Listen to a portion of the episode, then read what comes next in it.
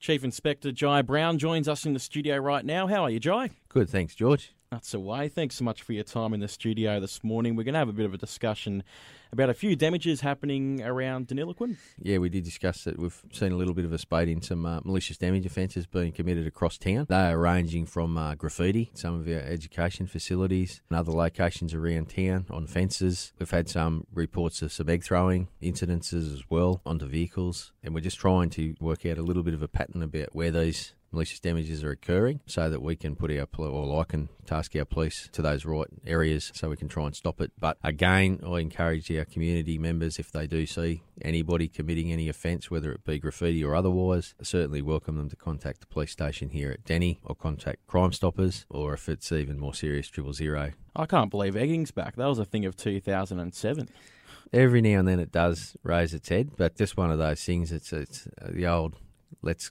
throw some eggs and see what damage we can do. And unfortunately, it does do a little bit of damage, especially on cars and paint. People are, are seeing anything suspicious in, in relation to, well, any malicious damage offence. Yeah, it's the old story to contact us and let us uh, deal with it. Because that's the thing, I think on their behalf, they feel like, oh, it's just an egg, what can it do? But it can obstruct vision for somebody driving, as you said, paint damages and absolutely damage to the car. So it actually does have quite a, a big effect, this egg throwing. It does. If we catch someone in in the act or somebody can provide us with information, we'll certainly follow it up. Big operation over the weekend at the airport. That was huge. It was a simulated operation between uh, two planes having crashed. So we did have a number of multi agencies arrive at the airport at a certain time and went to work to try and resolve that incident.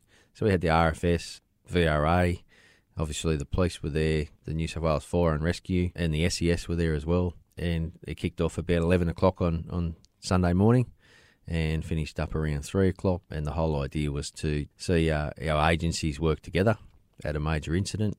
Everyone bring their um, their skills to the table and work as a team to uh, uh, resolve that emergency situation, albeit a simulated operation in itself. And, and, I'd like to, you know, on the back of that, thank the community. We did put it out there in the media that we were going to do it, um, so that we didn't have people coming out and, getting in the in the way. So I thank the community for that. We didn't have any people coming out and um, and getting in the way, and we were able to do what we do best. And a range of skills that were on display mm. from each agency out there was was great to see. On the back of that, the Women's Auxiliary of Deniliquin put on a fantastic morning tea and an absolutely fantastic lunch for the hundred or so volunteers and, and uh, emergency management staff that were there. Yeah, as you say, a lot of people involved. Were you happy with the collaboration? Because when it comes to these kind of emergencies, it really is a matter of communication and, and so many other different factors, right? Yeah, absolutely. And because we are such a close knit community, we do generally personally know each other mm. um, by first name when it comes to emergency services and responding to emergencies, and we're able to to really work together. Um, so communication is not really uh, not really a problem um, at an incident. We all know what roles and responsibilities we have, and, and having the added, added extra advantage of knowing each other pretty much personally helps us all get together and, and get the job done. When's the next sort of uh, simulated operation going to be happening? Is it anytime soon? Uh, we've looked at in the next 12 months. Um, having another one. It won't be at the airport, it'll be a different scenario. Um, so it'll depend on what type of scenario we choose as to what combat agency takes the lead role in that exercise.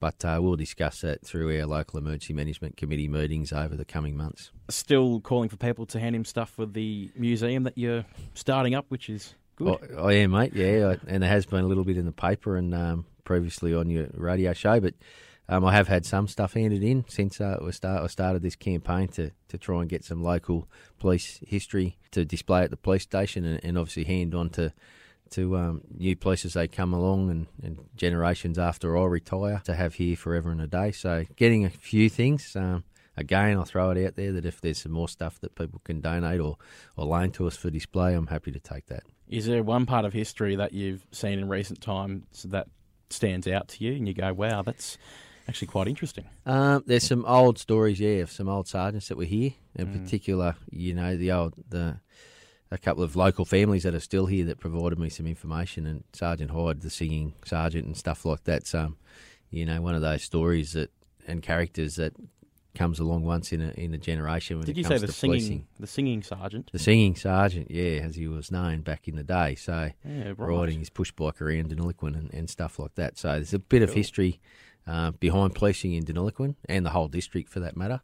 And um, and I'm happy to take on anything that people can give us, and, and happy then to look into the background of that so that I can talk to people about um, the history of policing in Denny. So Absolutely. Can you belt a, a tune out? no, No? no, mate, you do not want to hear. No. Don't want to hear me sing at all. well, Jai, it's always a pleasure talking to you. We'll catch up in a fortnight. No worries. Thanks, George. Thank you.